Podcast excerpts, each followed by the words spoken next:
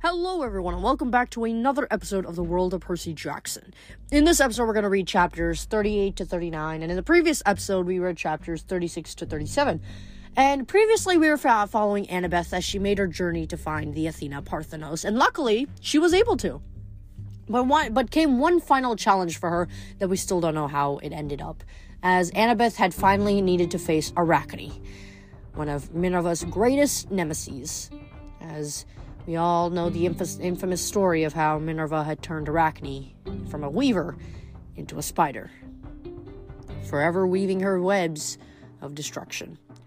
So we slowly transitioned from Annabeth's uh, battle with Arachne, who, which still to be determined in terms of the winner. Uh, we slowly trans- transitioned to Leo, Hazel, and Frank and tried to see what they're up to in parts of their side of the journey. And they were attempting to find Nico. And through that, they had been able to find a little hole in the bottom of in the bottom of the ground. And Hazel had gone underground first because she is the daughter of Pluto and is more equipped with the knowledge of underground than compared to the other two. But unfortunately, to their just uh, in uh, to their misfortune, they had met some wacky tourists who also turned out to be Eidolons. So, in an attempt to escape them, they ended up going through the same underground place that now Hazel was exploring. So, now we're going to read chapter 38 to see how the rest of this is going to fare while the trio now navigates underground, which is going to be fascinating. Chapter 38 Leo. One problem solved. The hatch above them closed automatically, cutting off their pursuers. It also cut off of light, but Leo and Frank could deal with that. Leo just hoped they didn't need to get out the same way they came in. He wasn't sure he could open the tile from underneath. At least the possessed manatee dudes were on the other side. Over Leo's head, the marble floor shuddered, like fat touristy feet were kicking it. Frank must have turned back to human form. Leo could hear him wheezing in the dark. What now? Frank asked. Okay, don't freak, Leo said. I'm gonna summon a little fire, just so we can see. Thanks for the warning. Leo's index finger blazed like a birthday candle. In front of them stretched a stone tunnel with a low ceiling, just as Hazel had predicted, and slanted down and leveled out and went south. Well, Leo said, it only goes in one direction. Let's find Hazel, Frank said. Leo had no argument with that suggestion. They made their way down the corridor, Leo going first with the fire. He was glad to have Frank at his back, big and strong and able to turn into scary animals in case those possessed tourists somehow broke through the hatch, squeezed inside, and followed them. He wondered if the Eidolons might just leave those bodies behind, seep underground, and possess one of them instead. Oh, there's my happy thought of the day, Leo scolded himself. After a hundred feet or so, they turned a corner and found Hazel. In the light of her golden cavalry sword, she was examining a door. She was so engrossed she didn't notice them until Leo said, Hi. Hazel whirled, trying to swing her spatha. Fortunately for Leo's face, the blade was too long to wield in the corridor. What are you doing here? Hazel demanded. Leo gulped. Uh, sorry. We ran into some angry tourists. He told her what had happened. She hissed in frustration. I hate Eidolons. I thought Piper made them to promise to stay away. Oh, Frank said, like he just made his own daily happy thought. Piper made them promise to stay off the ship and not possess any of us. But if they followed us and used other bodies to attack us, then they're not technically breaking their vow. Great, Leo muttered. Eidolons were also lawyers. Now I really want to kill them. Okay, forget them for now, Hazel said. This door is giving me fits. Leo, can you try your skill with the lock? Leo cracked his knuckles. Hey, stand aside for the master, please. The door was interesting, much more complicated than the Roman numeral combination lock above. The entire door was coated in imperial gold. A mechanical sphere about the size of a bowling ball was embedded in the center. The sphere was constructed from five concentric rings, each inscribed with zodiac symbols the bull, the scorpion, etc., and seemingly random numbers and letters. These letters are Greek. Leo said in surprise. Well, lots of Romans spoke Greek. Hazel said, I guess. Leo said, but this workmanship, no offense to your Camp Jupiter types, but this is too complicated to be Roman. Frank snorted. Where you, whereas you Greeks just love making things complicated. Hey, Leo protested. All I'm saying is this machinery is delicate, sophisticated. It reminds me of. Leo stared at the sphere, trying to recall where he'd heard or read about a similar ancient machine. It's a more advanced, advanced sort of lock, you decided. You line up the symbols on the different rings in the right order, and that opens the door. But what's the right order? Hazel asked. Good question. Greek spheres, uh, astronomy, geometry. Leo got a warm feeling inside. Oh, no way. I wonder. What's the value of pi? Frank frowned. What kind of pie? He means the number, Hazel guessed. I learned that in math class once, but it's used to measure, measure circles, Leo said. Sphere, if it's made by the guy I'm thinking of. Hazel and Frank both stared at him blankly. Never mind, Leo said. I'm pretty sure pi is uh, 3.1415, blah, blah, blah, blah. The number goes on forever, but the sphere has only five rings. So that should be enough, if I'm right. And if you're not, Frank said, Well then, Leo fall down, go boom, let's find out. He turned the rings, starting on the outside and moving in. He ignored the zodiac signs and letters, lining up the correct numbers so they made the value of pi. Nothing happened. I'm stupid, Leo mumbled. Pi would expand outward because it's infinite. He reversed the order of the numbers, starting in the center and working toward the edge. When he aligned the last ring, something inside the sphere clicked.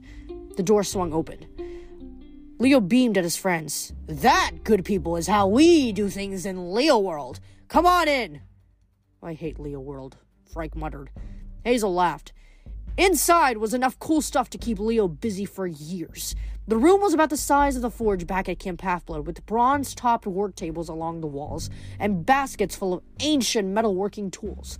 Dozens of bronze and gold spheres like steampunk basketballs sat around in various stages of dis- disassembly. Loose gears and wiring littered the floor. Thick metal cables ran from each table toward the back of the room where there was an enclosed loft like a theater sound booth. Stairs led up to the booth on either side. All the cables seemed to run to into it. Next to the stairs on the left, a row of cubby holes was filled with leather cylinders, probably an ancient scroll case.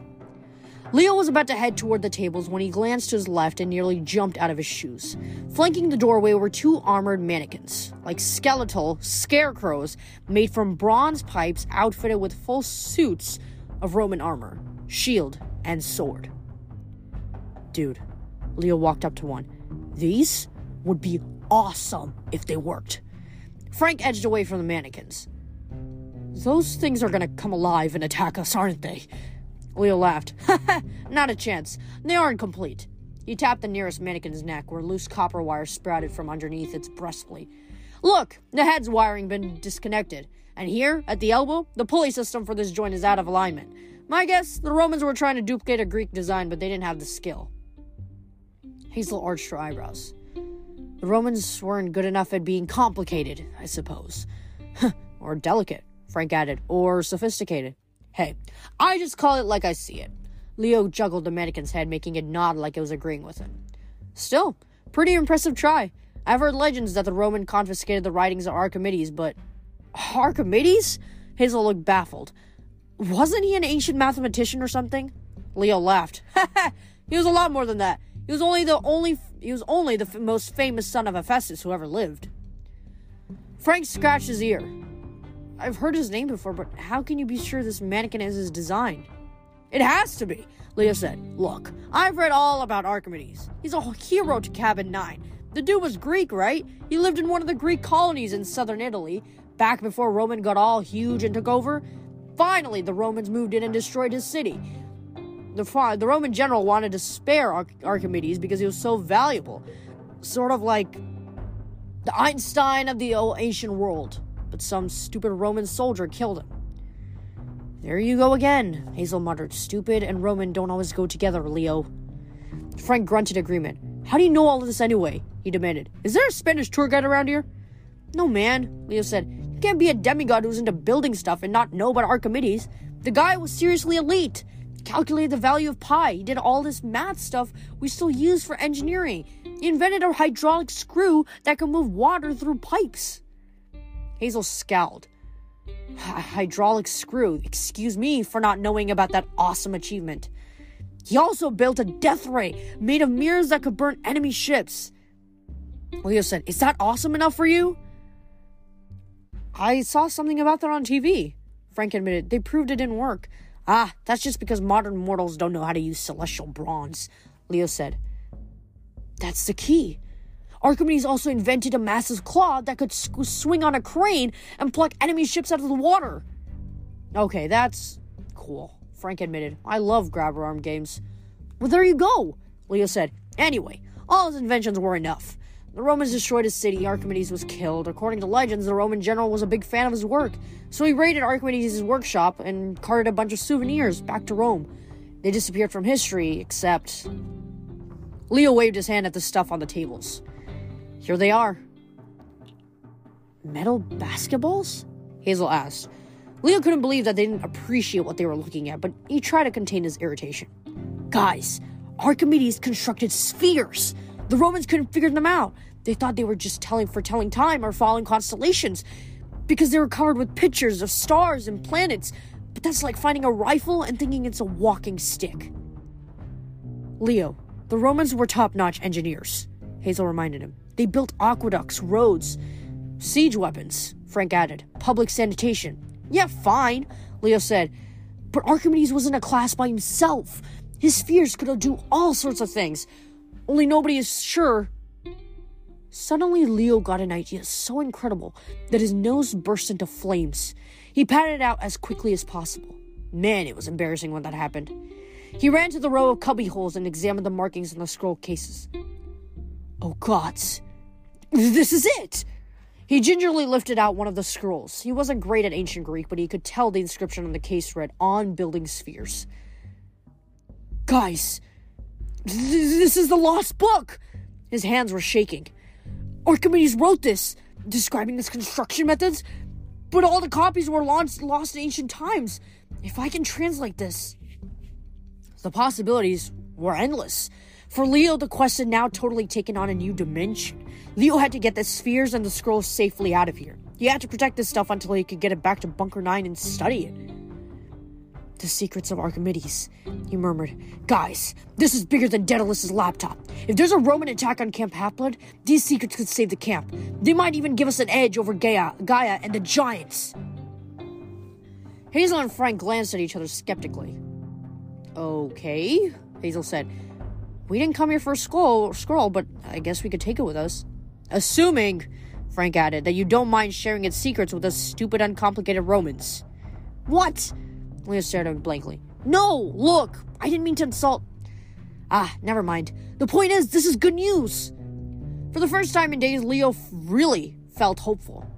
Naturally, that's when everything went wrong. On the table next to Hazel and Frank, one of the orbs clicked and whirred. A row of spindly legs extended from its equator. The orb stood, and two bronze cables shot out from the top, hitting Hazel and Frank like taser wires. Leo's friends both crumpled to the ground, to the floor. Leo lunged to help them, but the two armored mannequins that couldn't possibly move did move. They drew their swords and stepped toward Leo. The one on the left turned its head crooked hel- helmet, which was shaped like a wolf's head. Despite the fact that it had no face or mouth, a familiar hollow voice spoke from behind its visor. You cannot escape us, Leo Valdez, it said. We do not like possessing machines, but they are better than tourists. You will not leave here alive. And that's the end of chapter 38. Well, that was definitely quite a fascinating chapter. You can see the amount of excitement that Leo had just when you can compare it to uh, Annabeth's excitement when she had finally been able to meet Daedalus and his all his amazing inventions, you can see the same amount of enthusiasm as he's talking about Archimedes and the amount of sheer knowledge that Archimedes had had and what he had created from that knowledge is just so awe-inspiring inspiring to Leo and I think it's just insane just watching him being able to talk so much about Daedalus and honestly I think you know, sometimes he gets so happy and caught up with, you know, his love for machines and just engineering in general that sometimes maybe he says things that, you know, other people may take it as a bit rude, but in all honesty, I think he's really soft and he's really kind at the heart. And I think that's what, you know Hazel and Frank really do understand about Leo, or will start to uh, or start understanding about Leo that you know he doesn't really mean everything that he says, even if it does sound rude on the outside. Once you start actually thinking about it, it's just you know he just got gets so excited about stuff that you know it's he just you know blabbers stuff out. But I think this is also an important step for Leo as well as he starts to learn that sometimes he can't always blabber everything. He has to, you know, also think about what he says as well because, you know, he, when he's, you know, with people, when making new friends, right? I think he got really, really scared when Nemesis was like, you're going to be left alone. That really psyched him out. And with the fact that, you know, he has, ha- he was taught, he has Hazel and Frank now, you know, and he's coming along with them for this mission. I think that, you know, that got him a bit overexcited and that just, you know, allowed him to just share his love for his machines. And I think once they start spending a bit more time together, I think, you know, it could really bring them close together like a bond. And I think Hazel and Frank will appreciate Leo for his love of machines, and Leo will do the same for Hazel and Frank's abilities. So I think that this is a really important stepping point for Leo because this really is a test in his character development and how, you know, he's going to handle the feedback that Hazel and Frank will give him because they are honest and i think that's one great characteristic about the two of them is that they're not afraid to speak what's on their mind and that's really going to help leo in his character development and be able to you know go against what nemesis had prophesied and how leo would be left behind. So after this break we're going to read chapter 39 and see how exactly leo is now going to combat a bunch of mannequins that were originally thought to be not working based off of leo's you know, guarantees. but we're going to see how he's going to be able to combat this and whether Hazel and Frank will be able to help him uh, or they'll gonna that taser is to affect them pretty bad. So after the break we'll read chapter 39 and see you then.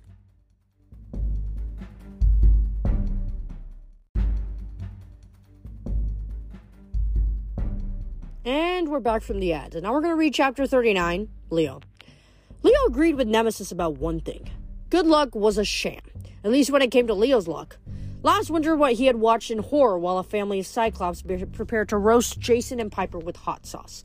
He'd schemed his way out of that one and saved his friends all by himself, but at least he had time to think. Now, not so much. Hazel and Frank had been knocked out by the tendrils of a possessed steampunk bowling ball. Two suits of armor with bad attitudes were about to kill him. Leo couldn't blast them with fire. Suits of armor wouldn't be hurt by that. Besides, Hazel and Frank were too close. He didn't want to burn them or accidentally hit the piece of firewood that had controlled Frank's life.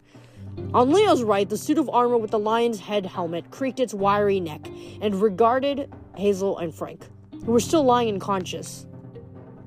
A male and female demigod, said Lionhead. These will do if the others die.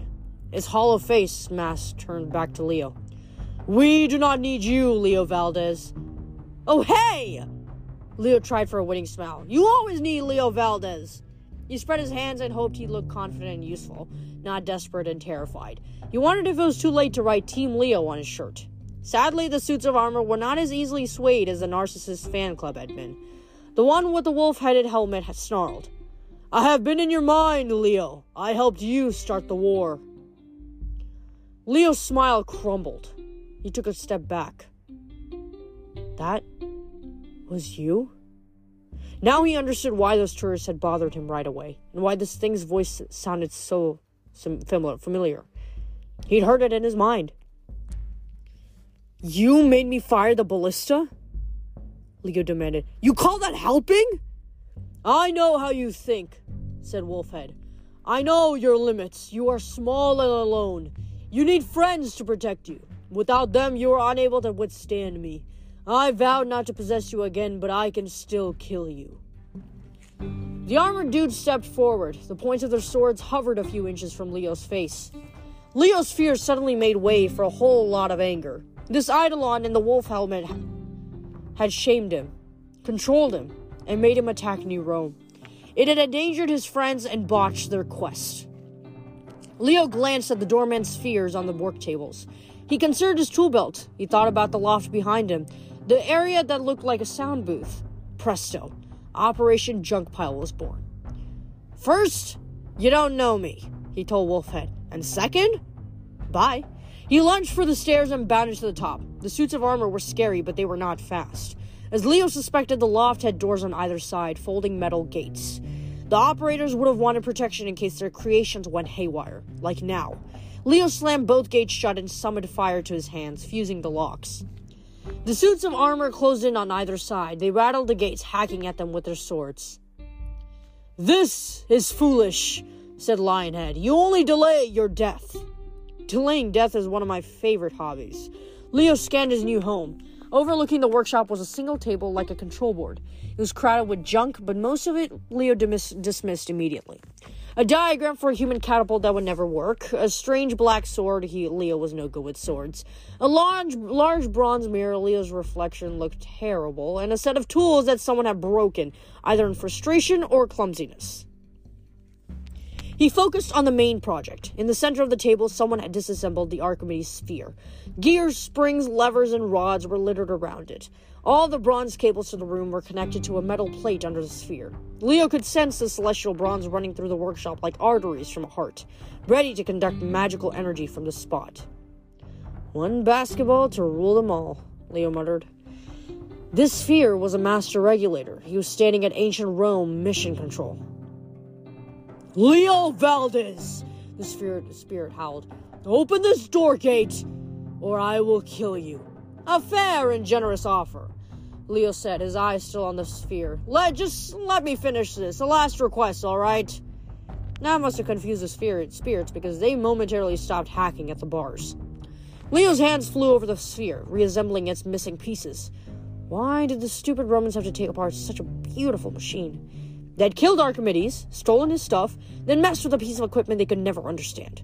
On the other hand, at least they'd had the sense to lock it away for 2,000 years so that Leo could retrieve it. The Eidolon started pounding on the gates again.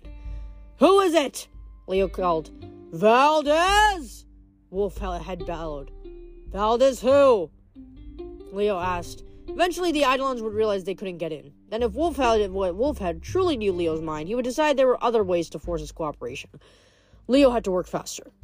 He connected the gears, got one wrong, and it's hard to start again. Hephaestus' hand grenades, this was hard. Finally, he got the last spring in place. The ham fisted Romans had almost ruined the tension adjuster, but Leo pulled a set of watchmaker's tools from his belt and did some final collaborations. Archimedes was a genius, assuming this thing actually worked. He wound the starter coil. The gears be- began to turn. Leo closed the top of the sphere and studied its con- concentric circles similar to the ones on the workshop door. Valdez! Wolfhead pounded on the gate. Our third comrade will kill your friends. Leo cursed under his breath. Our third comrade. He glanced down at the spin, spinely legged taser ball that had knocked down Hazel and Frank. He had figured Eidolon number three was hiding inside that thing, but Leo still had to deduce the right sequence to activate this control sphere. Yeah, okay, he called me. You got me, just a sec. No more seconds, Wolfhead shouted. Open this gate now, or they die. The possessed taser, t- t- taser ball lashed out with its tendrils and sent another shock through Hazel and Frank. Their unconscious bodies flinched. That kind of electricity might have stopped their hearts. Leo held back tears. This was too hard. He couldn't do it. He stared at the face of the sphere. Seven rings, each one covered with tiny Greek letters, numbers, and zodiac signs. The answer wouldn't be pi. Archimedes would never do the same thing twice. Besides, just putting his hand on the sphere, Leo could feel that the sequence had been generated randomly. It was something only Archimedes would know. Supposedly, Archimedes' last words had been, Don't disturb my circles. No one knew what that meant, but Leo had, could apply it to the sphere. The lock was much too complicated. Maybe if Leo had a few years, he could decipher the markings and figure out the right combination. But he didn't even have a few seconds. He was out of time, out of luck, and his friends were going to die. Problem you cannot solve, said a voice in his mind. Nemesis. She told him to expect this moment. Leo thrust his hand in his pocket and brought out the fortune cookie. The goddess had warned him of a great price for help, as great as of losing an eye. But if he didn't try, his friends would die. I need the access code for the sphere, he said. He broke open the cookie. And that's the end of chapter 39. that certainly was probably one of the greatest chapters that I've read so far. I think, in terms of character development, one of easily the best chapters I think I've ever seen because now we truly get to see more of Leo's perspective, more of Leo's character. Beforehand, we were, you know, seeing insecure Leo. You know, Leo being scared that, you know, maybe he was going to end up all alone. Maybe nobody would want to be his friend. Maybe everybody talking to him was just taking pity on him or just was talking to him just because they were part of his team. But this moment right here is probably one of the reasons where he truly gets to know, he truly gets to feel the value of friendship. The thing that he'd been wanting for so long, for some love, I think he's finally going to get it. And I think this is where is a turning point in terms for Leo because he's lived with so much trauma. And I think being able to find solace and closure with friends, with Hazel and Frank, I think that's going to be a really big turning point for Leo. I think that's what's inevitably going to help him overcome his trauma and going to help him just overall improve himself as well. Because obviously, he does have a few flaws. You know, everybody has a few flaws. But, you know, I think with the help of his friends, he's definitely going to get over that. And I think that's what we can really appreciate about Leo. And in some ways, he's actually kind of similar to Percy. Because both of them are incredibly smart, and both of them are easily misunderstood at first glance. But once you start to get them know, once you start to get to know them at a deeper level, you truly understand for who they are, and you truly start to appreciate them for who they are. So, yeah, I think that this definitely was a fantastic episode. I hope you guys enjoyed it just as much as I did reading that episode. Um, I do see you guys, uh, your uh, everyone's comments and feedbacks uh, regarding you know third chapters and sometimes yes. Um, i do think that having a third chapter sometime is gonna help a lot with in terms of you know maybe sometimes making the episode longer and maybe just you know helping with the cohesiveness of it. Um, so yes i will definitely be doing more of three chapters um, in the future in the near future and hopefully i'm able to do just as well of his job as i'm hopefully I'm doing now. Uh, hopefully I'm doing a good job. Um, but I just like to say I thank you all for listening to this episode. I thank you all for the feedback that you guys are giving me. Um, I will do shout outs soon. Um, I'm very sorry, but I will. I do know that I have been, you know, I guess pushing it for some time, but I will start get to doing shout outs. I think it's a wonderful idea, and I think it's a great way to show you know all the support you guys have been showing and to finally get some recognition for it. So um yeah if you guys would like to get a shout out please let me know. Uh and i would be glad to do it. So just like me to shout out your name go ahead your nickname anything you want as long as it's appropriate and no cuss words or anything inappropriate but um yeah. Thank you guys for so much. Uh, thank you guys for all the support that you show. And if you'd like to show some extra support show some extra support um, in the description of my podcast uh, there is a link to my patreon.